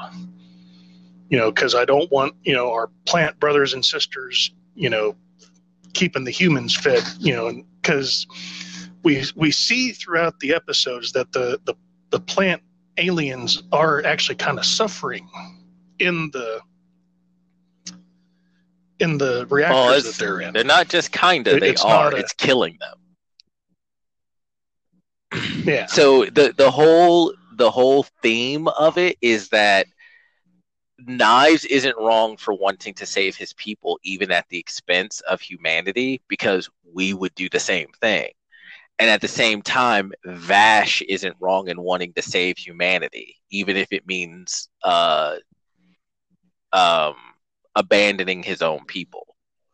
So it's the duality of it, it neither one is wrong but neither one is right because Vash is horrible for leaving his own people to suffer just for the humans, but Knives is horrible because he's more than willing to just murder the entire species of humans to free his own people. So it eh. right. It's oh, what there's a there's a trope about that. It's like Yeah. rock and hard place, but I'll probably think I'll look it up later and maybe put it in the show notes. But yeah. So see, hit Gerald Cloud in the issue with Vax making my bullshit characters not sound as bullshit as I think. God damn it. All right, Uh, you got I anybody else? Uh, how much longer do you want to go? Oh, let me check. Let's see.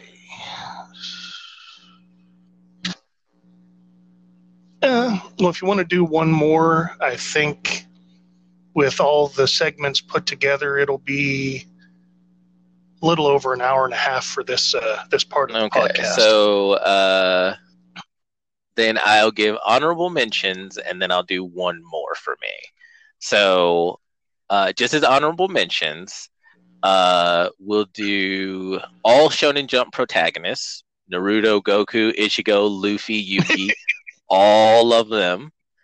Uh, I already said Super Saiyan 4 Gogeta hit and Jiren. Uh, Sephiroth, Sauron from Lord of the Rings, Voldemort from uh, Harry Potter. Huh? Wait, wait, whoa, whoa, whoa, whoa, wait, wait, wait. How is Sauron? How is? Sauron? Are Did you, talking not see the part where he was literally defeating an entire army of humans and elves by himself? Oh, yes, because he had the ring. Well, have the ring right, and the ring is a part of him. It, it, he forged the ring, and it's actually a part of him. That's why they had to take it to Mount uh, Mount Doom in order to actually destroy him. Mount Doom. Yeah. Every everything about Sauron is bullshit. He's like the most powerful of his species, which is like a shape shifting demigod species. Uh, ruled all over what Mordor, I think, is the is the lands that he ruled all over. And yeah, he was just yeah, and he was just Mordor. Yeah. kicking the crap out of two armies all by himself. Didn't care. Okay, so so just, just in the interest of devil's advocacy, this part during the podcast is where that little Facebook window would pop up and it'd say, "Let uh, let us tell you how Sauron did so much good for the people of Mordor." You know, he gave them jobs. He put them put them out of squalor. He, you know, he made industry. Of course, he like killed half the forest to do it. I mean, he had to crack a few eggs, but hey, to make an let, omelet. Let us right. Okay, so as as a Harry Potter fan who's read all seven books, I I used to own them, but they've they've sadly been lost. How So, is Voldemort a bullshit? Voldemort's a I bullshit character. Is one when he was a child, he was able to speak Parseltongue, which was an incredibly rare ability that they thought was lost. Second, he's the most powerful wizard on the planet outside of Harry when Harry actually gets to that point. Two, he brought himself back from the dead. Three, he created what was it, seven or twelve magical mm-hmm. Horcruxes that made it. Yeah, seven Horcruxes Seven Horcruxes. that- made him immortal unless they were destroyed. like Voldemort and Harry Potter is all kinds of bullshit. You forget the part where he just went on a killing spree, just avacadava and everybody. Um, so it, it's a Oh. Vada Kedavra, and yeah, and the reason he was able to speak Parseltongue is because his mother Not Harry. Oh, oh, okay. Sorry, sorry. from no, yeah, yeah. his mother was descended from uh, uh, Slytherin, Slytherin himself, and his his mother was bluntly she was she was an ugly witch. So she used uh, love potions to charm Voldemort's dad into falling in love with her. And after you know they got married and they had Tom, being the dumb witch she is, she's like, "Oh well, you know we've got a kid, and you know he seems to love me and everything. I don't need to feed him the love potion anymore." Well, Yeah, it's like you, you, you do know the love potion was basically mind controlling the guy, right? He's not gonna thank you for that. So once she stopped feeding him the love potion, Tom Riddle Sr. pulled the uh, I'm going out for a pack of cigarettes routine I'm going to get some milk, and then disappeared. right. Okay, so Uh, all right, so keep going. Sorry, I just I just had no, you're good. just you're for good. personal Uh. King Ghidorah and Godzilla, both bullshit characters in their world. Omega Weapon from Final Fantasy. The Tonberry from Final Fantasy. Do you remember the Tonberry? I believe he's Final been Fantasy? in all of them. He's the little turtle with the knife and the uh and the lantern. And when you got into a fight with him, he would just cast death and kill you instantly. Remember that motherfucker? that bullshit? And he had shit tons of health and all the resistances in the world. Remember that fucker? I don't, but the way you describe him, Yeah. yes, definitely That motherfucker. If when you went to fight Omega Weapon, the cave you had to go through was full of Tonberries. Like fucking A. um, and then the last honorable mention in the honorable mention section is Aurelion Sol from League of Legends, who is literally a celestial dragon that created stars.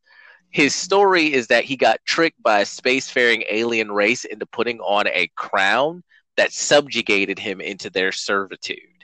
But he he was he's he's a celestial dragon.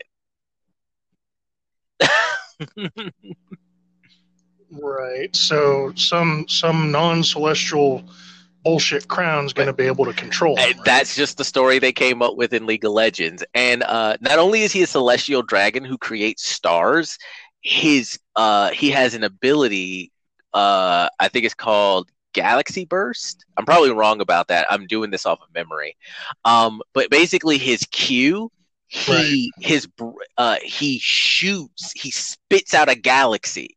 And the galaxy grows as it goes, and then when it hits something, it stuns the hero or minions that it hits, and it can it can actually get so big it can AOE stun an entire team.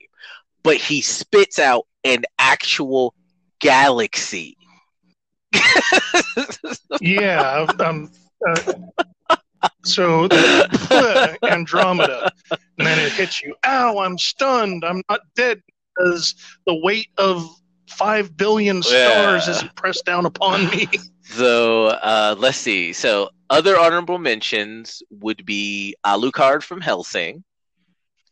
Uh, oh, Alucard's no, a bullshit no. character, man. I love him, but you know he's a bullshit character. Yeah. Especially when he releases yeah, control art restrictions absolutely. to level one. He's a character who reinstated his own existence. Like, fuck that. like, summon your demon. Love what was it? The Hellsing Abridged. yeah, give me a hug. Like when he's fighting the uh, Valentine yeah. brother, and he's like, "Come on, fight me, shoot me, stab yeah. me, give me a hug." um, so that was a 72 inch plasma TV with Netflix. Flat so, what can I do for you? uh, oh, I, I do have that down as a as a uh. short topic we can do because I would love to just bullshit about uh, yeah. Hellsing Abridged. we can do that.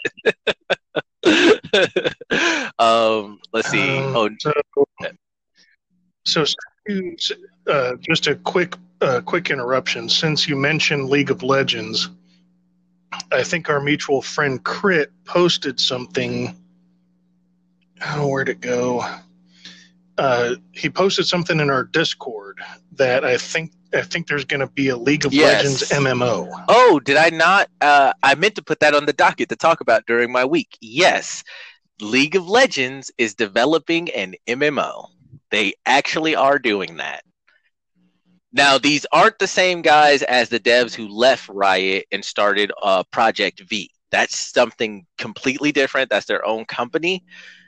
And I believe, though, this is in response to those developers leaving Riot and starting to make theirs. Because, like I said when I talked about it last week, um, those devs, their their Project V looks very League of Legends. All of their characters look very League of Legends. So what I think Riot is doing is in response to that, they're coming up with their MMO so that their player base doesn't go over to Project V. So we'll see how that goes. But yes, uh, League of Legends is currently now working on an MMO, which means they will have their hands in the pockets of the MOBA market, the card market, because as it, if anyone doesn't know, or as I can remind you, they do have a card game that is quite popular as well. League? Yep, they have a card League game. It's actually pretty game? good. I've played it. It's actually pretty good. Physical, uh, digital. Physical or digital? They they might oh, have actual might have physical cards, like they might have actual physical cards out there you can get, but I played the digital version online. Um, and now they will have their hands in the pockets of the MMO market. Um, and the fighting game market because they're also developing a fighting game. Riot's just trying to put their hands in everybody's pockets. Fucking creepers.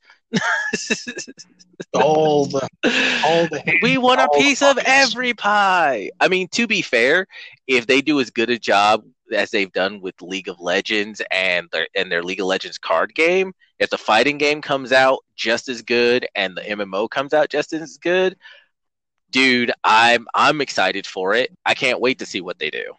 I mean, d- despite the community, mm. the games are solid. The games are good. So um, okay, other let me get through the other hmm. honorable mentions, then I'll talk about the one I want to talk about. Uh, Onaga the Dragon King, honorable mention. Um, Dante and Virgil from Devil May Cry, honorable mention. Uh, Cody, dude, Dante and Virgil are such bullshit. Uh,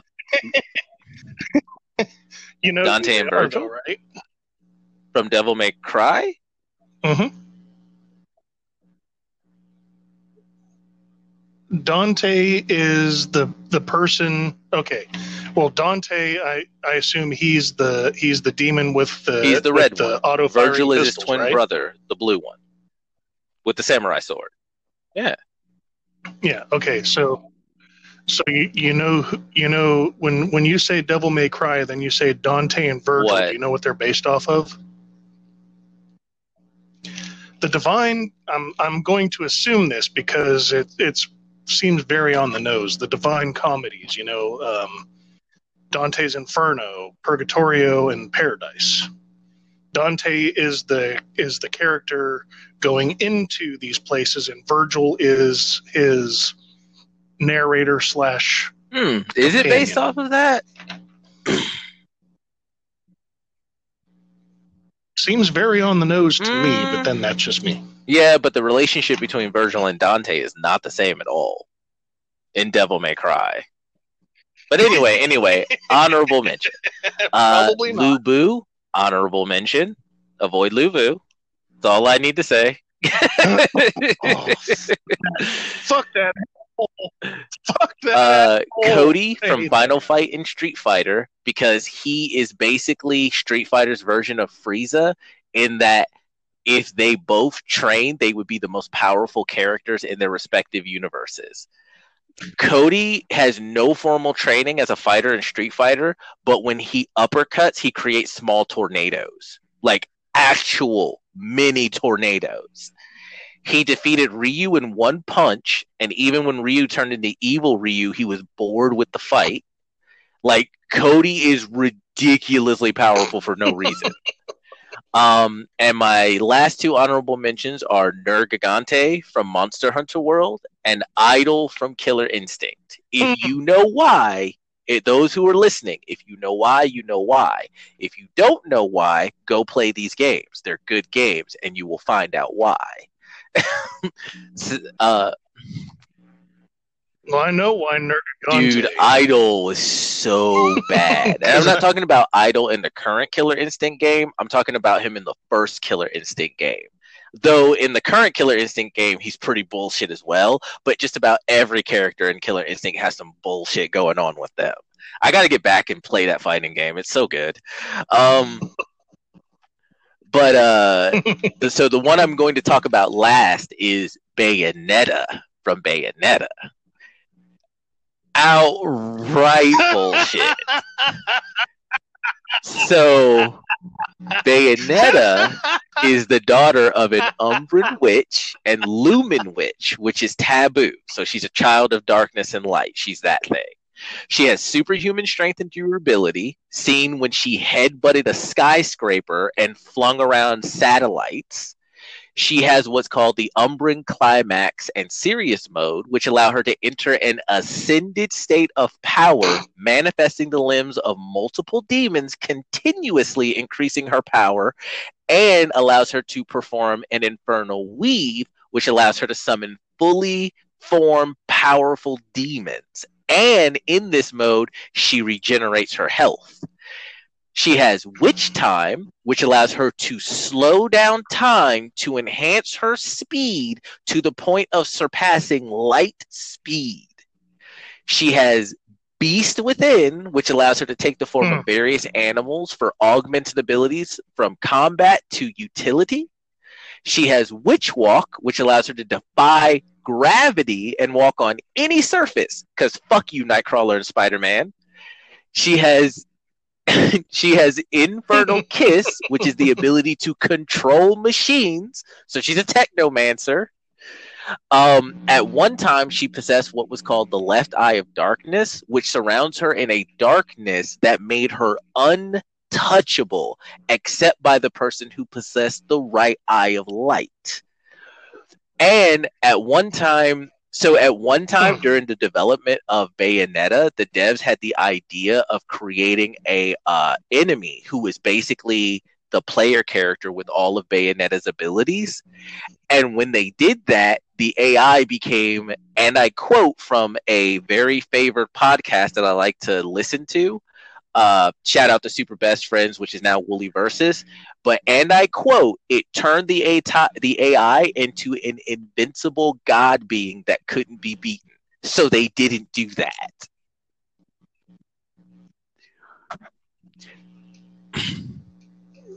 Uh, oh well, her hair is just hair? her. It's a hair mechanic. Uh, her hair is what uh, forms her clothes, and as she uses her abilities, she loses basically clothing as her hair goes into using her abilities. She's never absolutely naked, but she gets close. and she's a curvy motherfucker. I, I have that game for for uh, it was a uh, games with gold. I think it's 360, and I played a little bit. It's of a it. good game. I it's have to finish it. interesting. Uh, I'll I'll give it that. Um, but go ahead and go ahead and uh, continue speaking. I have a I have an honorable mention for another. Well, an honorable mention. Well, that's for pretty much it. Bayonetta is a bullshit character because if you get good at playing her, like so her witch time that slows down time and allows her uh, to move faster, that happens if you uh, dodge an enemy's attack at the last minute. Right, so if you do like a what I guess you could call it a perfect dodge. If you do a Mm. perfect dodge, you go in the witch time. Well, you can just keep doing it forever. If you're good enough, you can always keep time slowed down and be so fast that nothing can touch you. It's one of the reasons that when they tried to make an AI that could use all of her abilities, they couldn't beat it. It couldn't be stopped.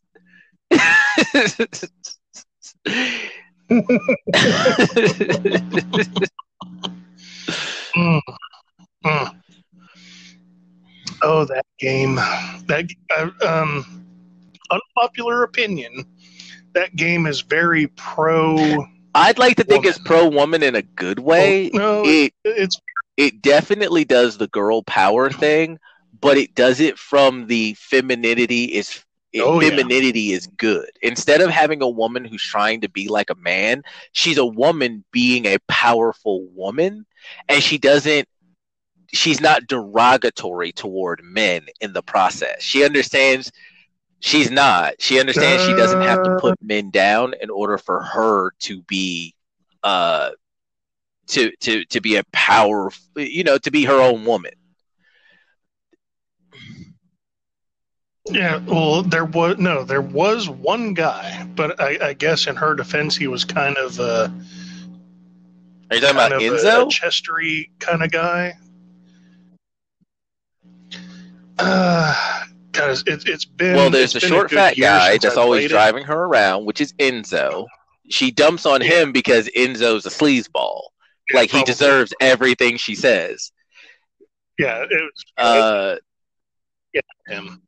But you know, I yeah very far into the game, so you know, you're probably he deserves it. But like, just just out the gate, it seemed you know she she was she's a bitch to him. oh But yeah if- he, but if you say he, he he deserves fucking it, then he he- deserves it. she's so. not a bitch to him what she is is she doesn't put up with his bullshit because enzo is have you ever seen um have you ever seen uh uh always sunny in philadelphia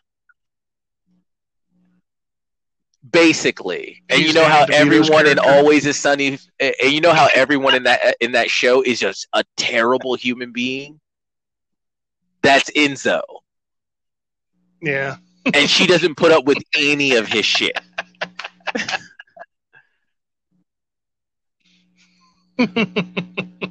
All right. Well, fair point. Fair point. Um, excuse me. So my honorable mention game that it, it is kind of bullshit, but it's uh, it's an interesting game. Catherine. I do know of Catherine. I haven't pl- I haven't played it, uh, mostly because I don't really like puzzle platforming games. Yeah, yeah, that that's kind of what made me stop. But I, it was uh, it was fr- it was a games with gold, so I downloaded it and started playing it, and oh god, that's a that's a fucking bullshit game. It, when so for those who don't know, you you play a guy who, um, well, long story short, you, you play a guy who uh, has a girlfriend, but then you're propositioned by someone else, and there's three. Was it two? I think it's two older women uh, frequent the bar that you frequent, and every night that you go to sleep, you become a, a sheep that has to climb up this well, hold on, hold on. You're you're seventy percent right. So basically, the premise of the story is that your main character is a guy who has been dating a girl for a while, but he hasn't asked her to marry him, and they've they're they've having they have a fairly serious relationship. All his friends are telling him she's a good one. Make sure you keep her. Ask her to marry him. He's like, eh, I don't know. He kind of still wants to be single and mess around, even though he has this girl. Um, and she's been, and all her friends are telling her, dump him. He's never going to ask you to marry him. He just wants to stay a child. He doesn't want to grow up. Um, so she gets to the point where she's like, look, you need to grow up.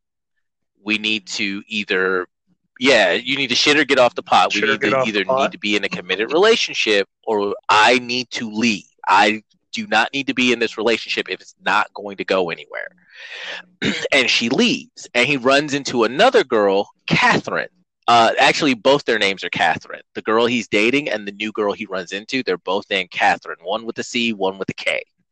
Um, and the new girl is this cute. She she's cute. She's younger than his girlfriend. She's pretty and bubbly.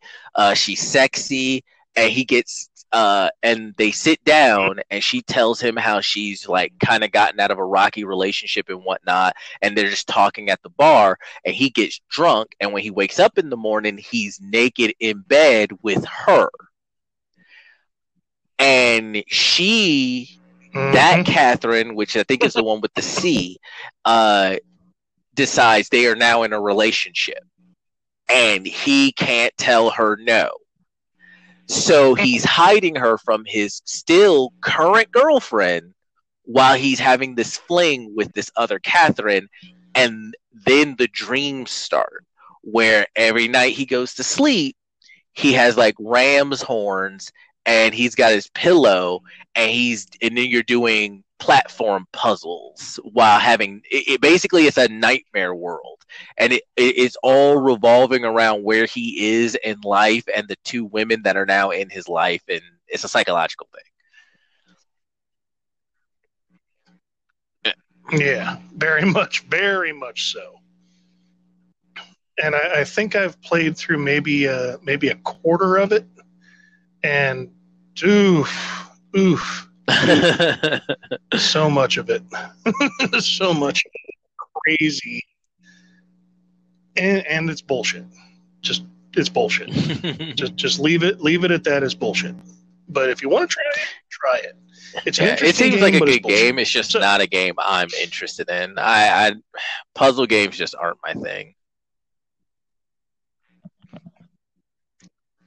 Mm, indeed. So, uh, from this episode. Let's see. We're going to be doing two episodes of Blood of Zeus at a time, which I honestly think is the the better way to go about that one. Doing it one episode at a time is a little frustrating. Um,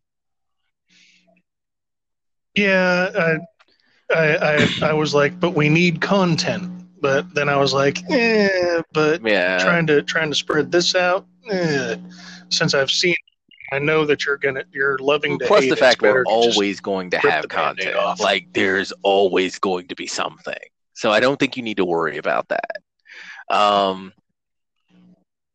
uh, as far as Hannibal, still an amazing show.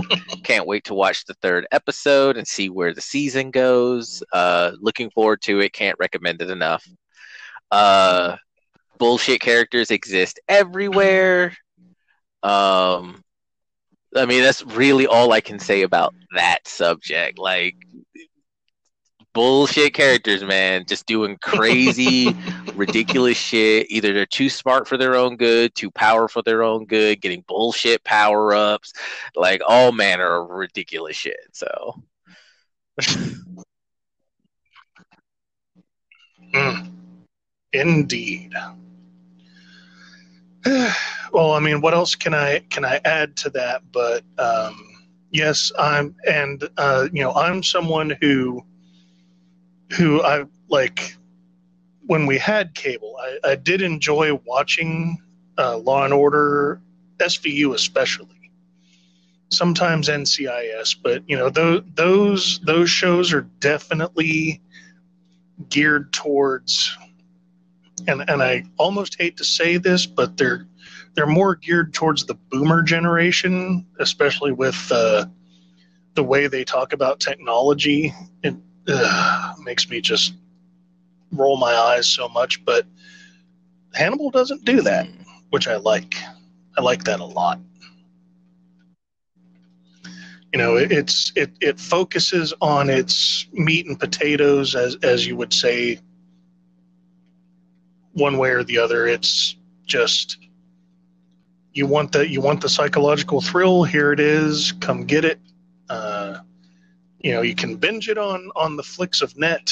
Uh, we're not doing that because we want to provide episode by episode commentary. But uh, yes, so I'm kind of rambling now at this point. Okay. Well, thanks so for joining us, us again. Everyone have a good day. Continue having a good week. Be safe out there and Merry Christmas to everybody. Yes. Yes, indeed. Happy Hanukkah, Happy Kwanzaa. Uh, what is, is it?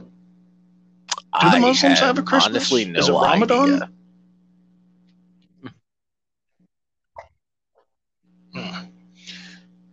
Alexa, is there a Muslim version of Christmas? Sorry, I don't know that. But do you like to hear hmm. a few things I can do? No. Let's see. No, there we go. Let's see. Is it what I think it is? Uh, no. Uh, okay, no. They don't. Ha- Muslims do not have a version of Christmas. So, yeah. So, happy holidays for those who do not wish to associate with that. Merry Christmas to those who do. Uh, happy Hanukkah to those who do that. Kwanzaa to those who do that. And oh, uh, Merry Solstice. I think it's to easier to just wish everybody a happy holidays. I think that's becoming the new trend. I think happy holidays PC, is easy. I think. no, but I'm trying to be inclusive here. Well, but yes, happy holidays is the inclusive way. So, thank you everybody, as Gerald said, for joining us. Uh, hopefully, your this, the coming week is good for everybody. Have a